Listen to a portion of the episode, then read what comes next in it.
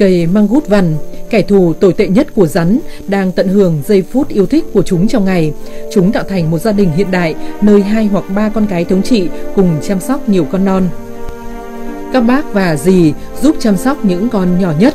Cây măng gút vằn thường xuyên bị săn bởi đại bàng và chỉ một phần tư số con non còn sống sót. Vì vậy chúng phải liên tục cảnh giác xem có mối nguy hiểm nào không.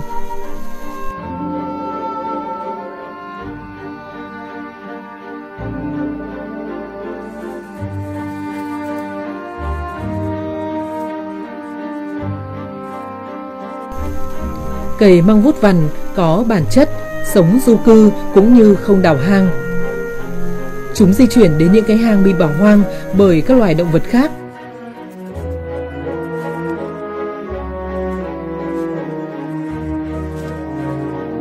Chúng cần đủ không gian cho một gia đình rất lớn, một nơi mà những đứa con có thể đào và khám phá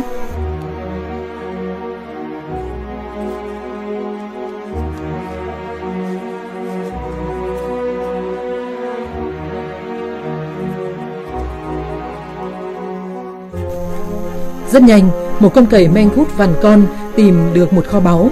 Đó là một con bọ cánh cứng ngon lành.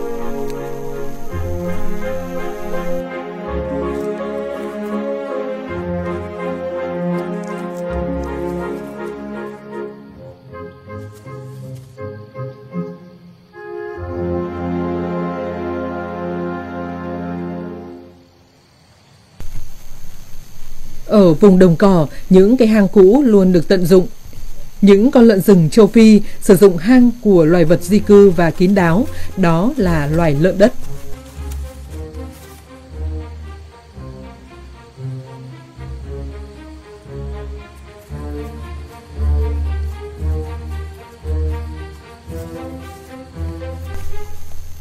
Lợn rừng châu Phi là động vật ăn cỏ hơn là ăn tạp.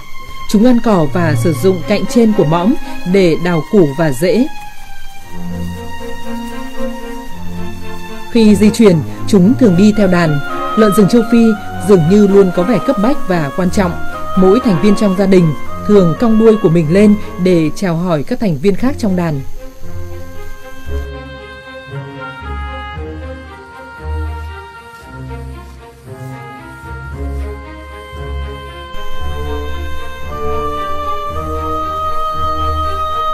Lợn rừng châu Phi thường ăn ở bên ngoài hang của chúng, nhưng đôi khi chúng mang về một vài củ hoặc rễ lớn.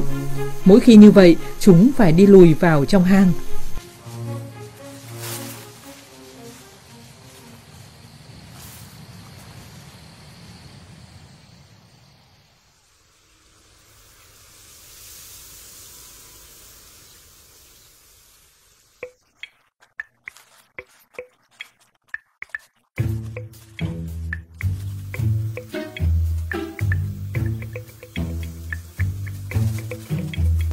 Những con cầy men gút vằn này trông thật sống động khi chúng rời khỏi hang của mình.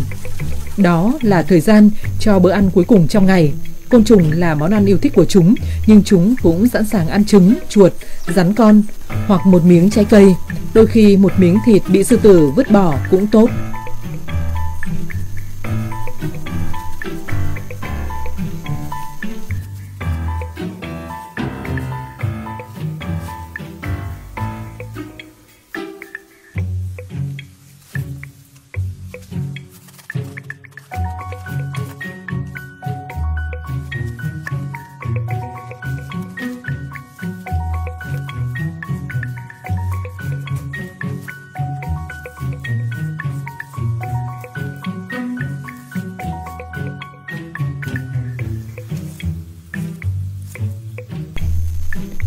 Một trong những con trẻ nhất trong đàn đã bỏ lại món tráng miệng ở bên ngoài.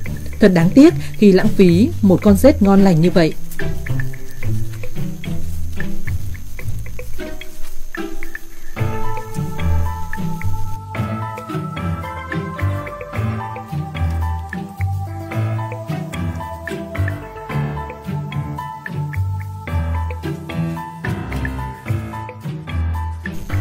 Những con cầy mang cút vằn quay trở lại thế giới ngầm vào ban đêm.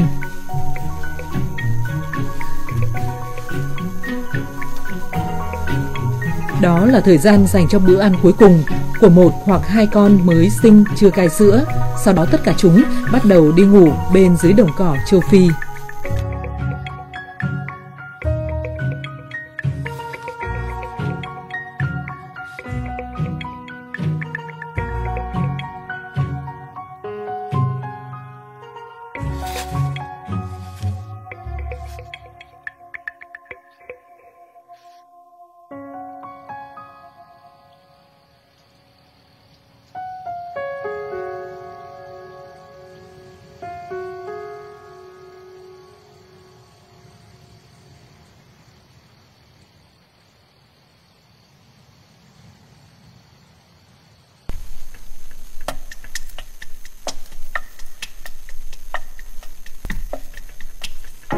Những con chuột chuỗi trụi lông không bao giờ rời khỏi hang của chúng để kiếm ăn. Chúng đào xuyên qua đất để tìm rễ và củ mà chúng thích.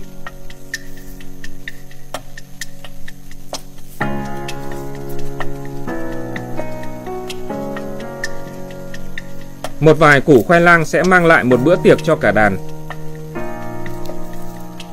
Những con vật đói bụng cùng rúc vào củ khoai, như thể chúng cố đào một đoạn đường hầm trong đó. Hầu hết lớp vỏ củ khoai vẫn nguyên vẹn khi chúng chui vào và ăn nó từ bên trong.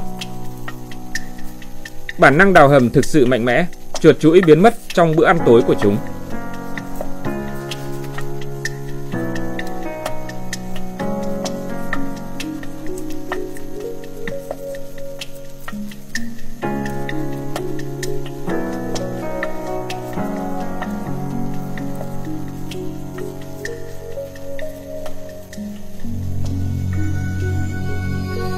Trong thế giới không có ánh sáng chiếu vào này, giác quan bí ẩn nào giúp chuột chuỗi biết đã đến giờ đi ngủ khi mặt trăng mọc. Phần còn lại trong bữa tối của chúng sẽ được dành cho bữa sáng. Nhưng bây giờ cả đàn đi vào giấc ngủ.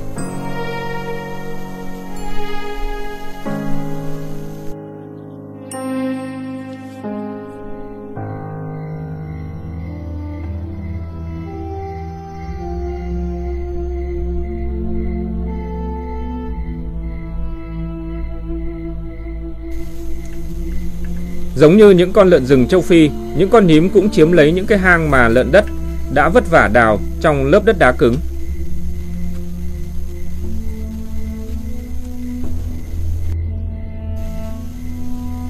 Con lợn rừng châu Phi đánh dấu lãnh thổ của mình xung quanh hang. Trong đêm khuya, nó đi tìm kiếm thức ăn là những loại cây cỏ ngon nhất. Khi có cơ hội, nó tiếp cận một vài mẩu xương đã được linh cẩu nghiền nát, gặm nhấm những mảnh vỡ để hấp thụ canxi và muối khoáng. Sau đó, nó sẽ quay trở lại hang của mình trước khi mặt trăng lặn.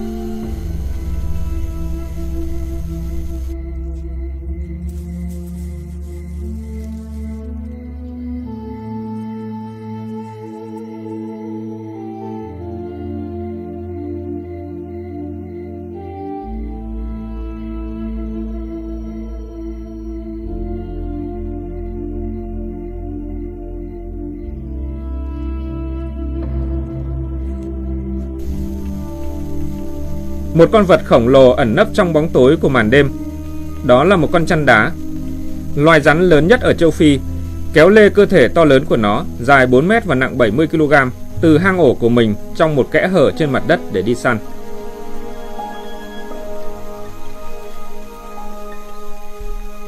Không có nơi trú ẩn nào, thậm chí là dưới mặt đất, có thể bảo vệ con mồi khỏi những vòng xiết chết chóc của con chăn Cảm biến nhiệt trên miệng của nó đã phát hiện ra những sinh vật máu nóng ở cuối cái hang này.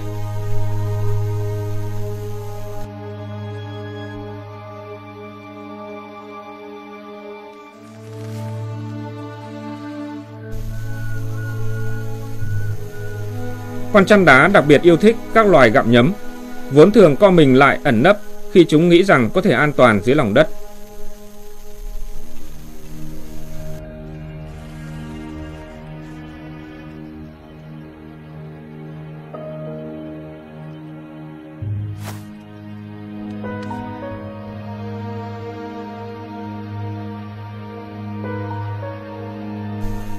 Con chăn siết chặt con mồi, nó quấn cơ thể vạm vỡ xung quanh nạn nhân bóp nghẹt và làm gãy xương con mồi.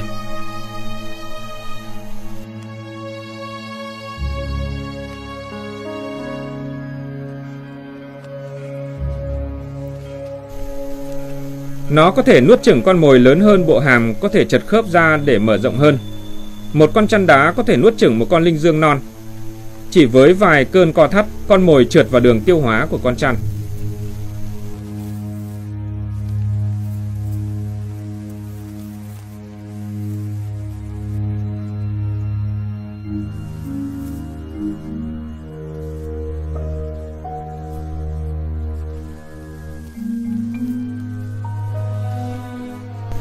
Con chăn đá là kẻ háu ăn, nhưng nó cũng có thể không ăn trong cả năm.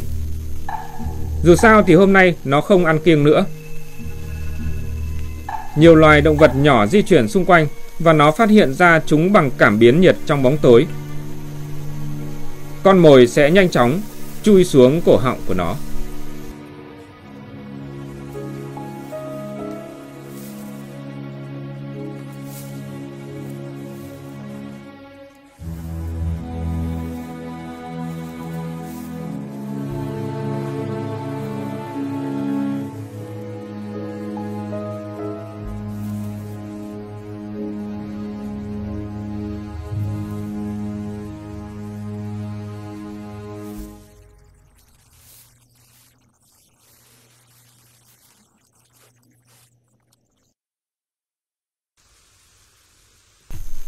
Trong ánh bình minh ban sớm, trước khi ánh nắng mặt trời chiếu gay gắt, một con chuột chuỗi, trụi lông, phiêu lưu bước ra.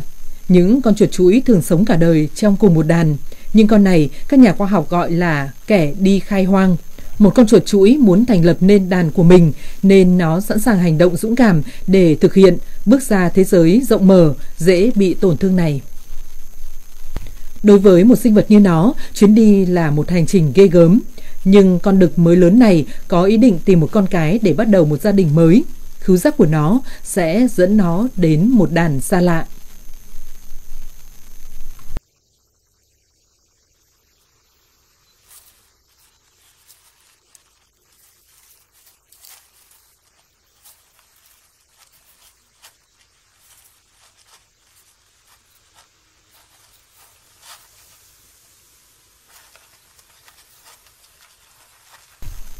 Nhiệm vụ đầu tiên của nó là tìm ra nơi đàn chuột chuỗi đó đi vệ sinh để có thể ngụy trang mùi của nó. Cách duy nhất để không bị nhận ra. Choáng váng bởi không khí trên mặt đất, kẻ thám hiểm phải điều chỉnh hơi thở. Một con chuột chuỗi phổi hẹp với hệ tuần hoàn chỉ phù hợp để hấp thu oxy từ thán khí, không phù hợp với không khí quá nhiều oxy trên mặt đất.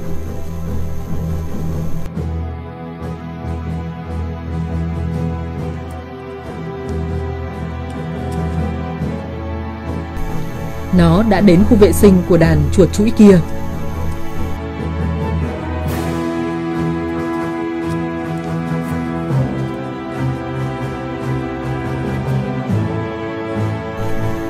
Nó cố tình lội trong phân của đàn chuột chuỗi kia và bôi thêm nước tiểu lên người.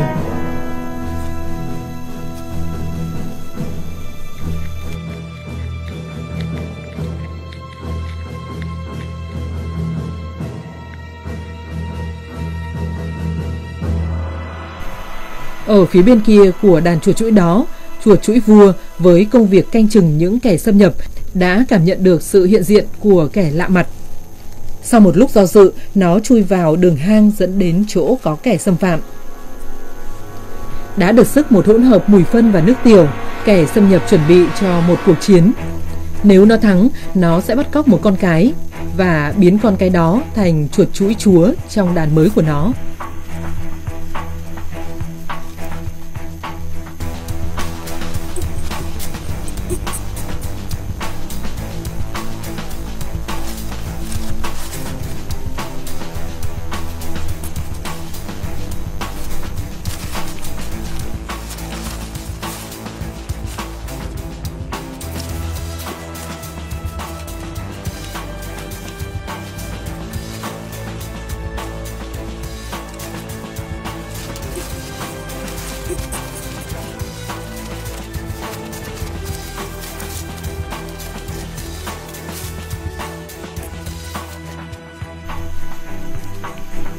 Chuột chuỗi vua đã đến.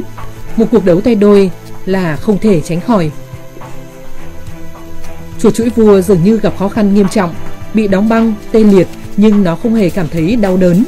Chuột chuỗi trụ lông không có hợp chất dẫn truyền thần kinh đặc biệt, vì vậy tín hiệu đau đớn không dẫn truyền đến não của chúng.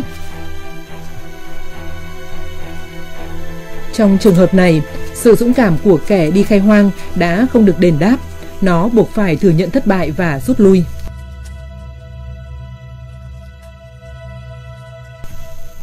Chuột chuỗi vua có thể nghĩ rằng mối đe dọa đã kết thúc, nhưng các thần dân của nó đã ngửi thấy mùi pheromone của sự phản kháng trong đường hầm. Như được khích lệ, chúng cũng cố gắng lật đổ kẻ cai trị của mình. Nhưng các chiến binh nhanh chóng mệt mỏi, chúng quá yếu để có thể lật đổ chuột chuỗi vua.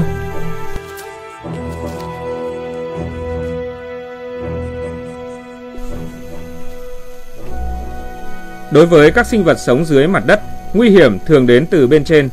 Nếu chúng đang ở xa cái hang của mình thì chúng phải chạy về hang ngay. Con nhện khỉ đầu chó hung dữ và có nọc độc này đang đói.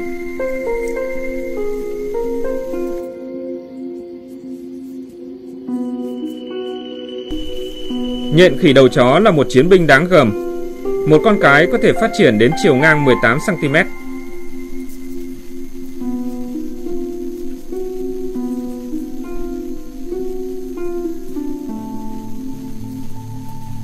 Nhện khỉ đầu chó tấn công bất cứ thứ gì trông giống như con mồi, nhưng tránh xa mọi thứ không ăn được.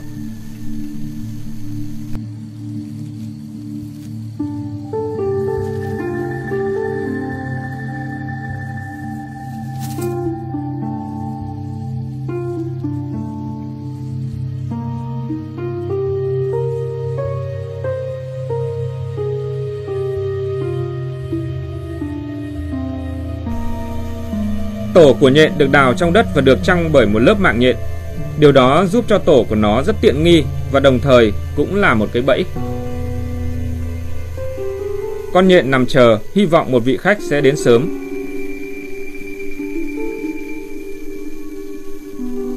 Vị khách của nó là một con rết, cũng là một kẻ ăn thịt có nọc độc. Một sinh vật cũng lang thang ra ngoài tìm kiếm côn trùng nhỏ để ăn. Nó không nhận ra một thực khách khác đang chờ đợi nó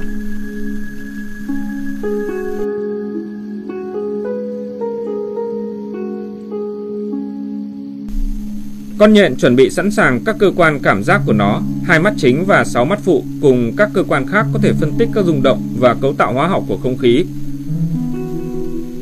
Khi lao ra, kẻ săn mồi sẽ tiêm nọc độc của nó vào cơ thể con mồi, cùng với một loại dịch tiêu hóa sẽ làm tan chảy các cơ quan và thịt của con rết. Việc còn lại của con nhện là hút thứ chất lỏng đầy dinh dưỡng đó.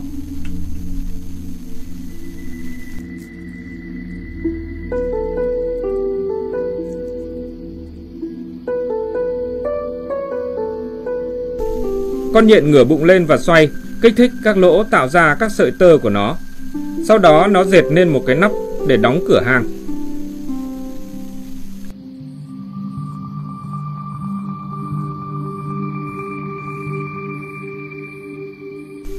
Một số động vật đang trú ẩn dưới lòng đất như thể cảm nhận được sự xuất hiện của mùa mưa sau nhiều tháng hạn hán.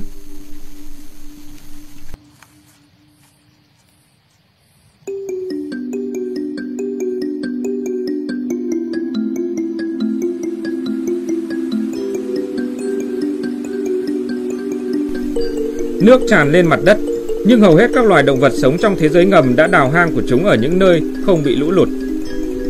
Một số sinh vật chôn mình dưới đất trong mùa khô và sự trở lại của nước báo hiệu sự tái sinh của chúng.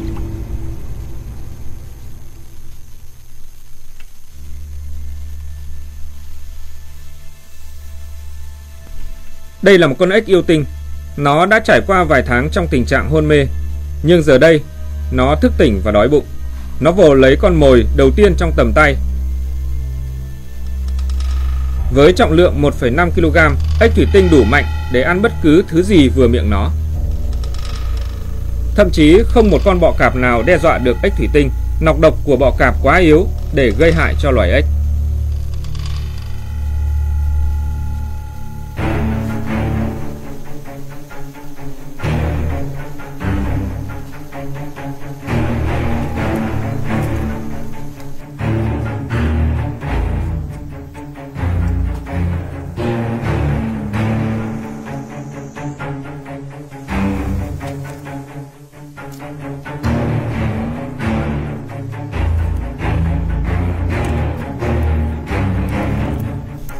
Bọ cạp chỉ chiến thắng lần này vì sự vật lộn của nó khiến kẻ săn mồi chóng mặt.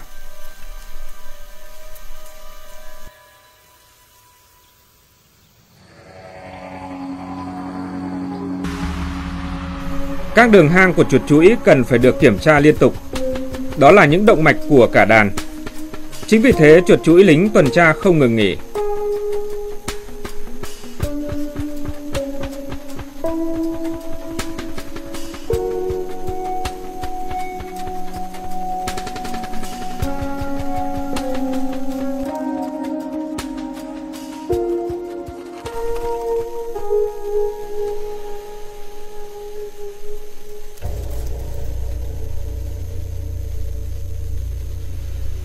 Một kẻ cơ hội xâm nhập vào pháo đài. Kẻ xâm nhập không nhận ra rằng nó sẽ phải đối mặt với những nhà vô địch của vương quốc động vật. Những siêu anh hùng thu nhỏ với một sự trao đổi chất mạnh mẽ. Chuột chuỗi trụi lông có thể chịu đựng được đói và khát. Đổ axit lên da cũng không cảm thấy đau. Chúng có tuổi thọ dài nhất trong số các loài gặm nhấm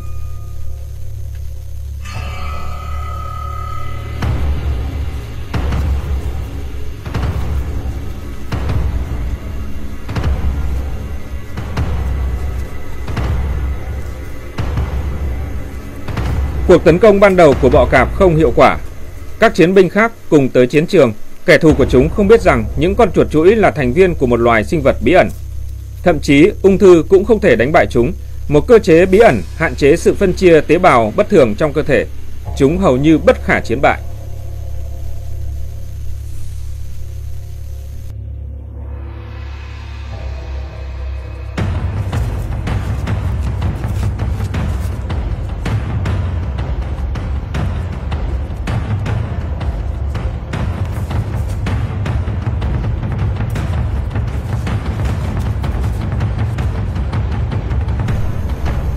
Chuột chuối vua đã hoàn thành công việc của mình, cắn chặt vào cơ thể con bọ cạp. Xác chết phải được bỏ đi. Những con chuột chuỗi sử dụng bàn chân phía sau của chúng như những cây chổi để quét phần còn lại của kẻ xâm nhập về phía cửa hang.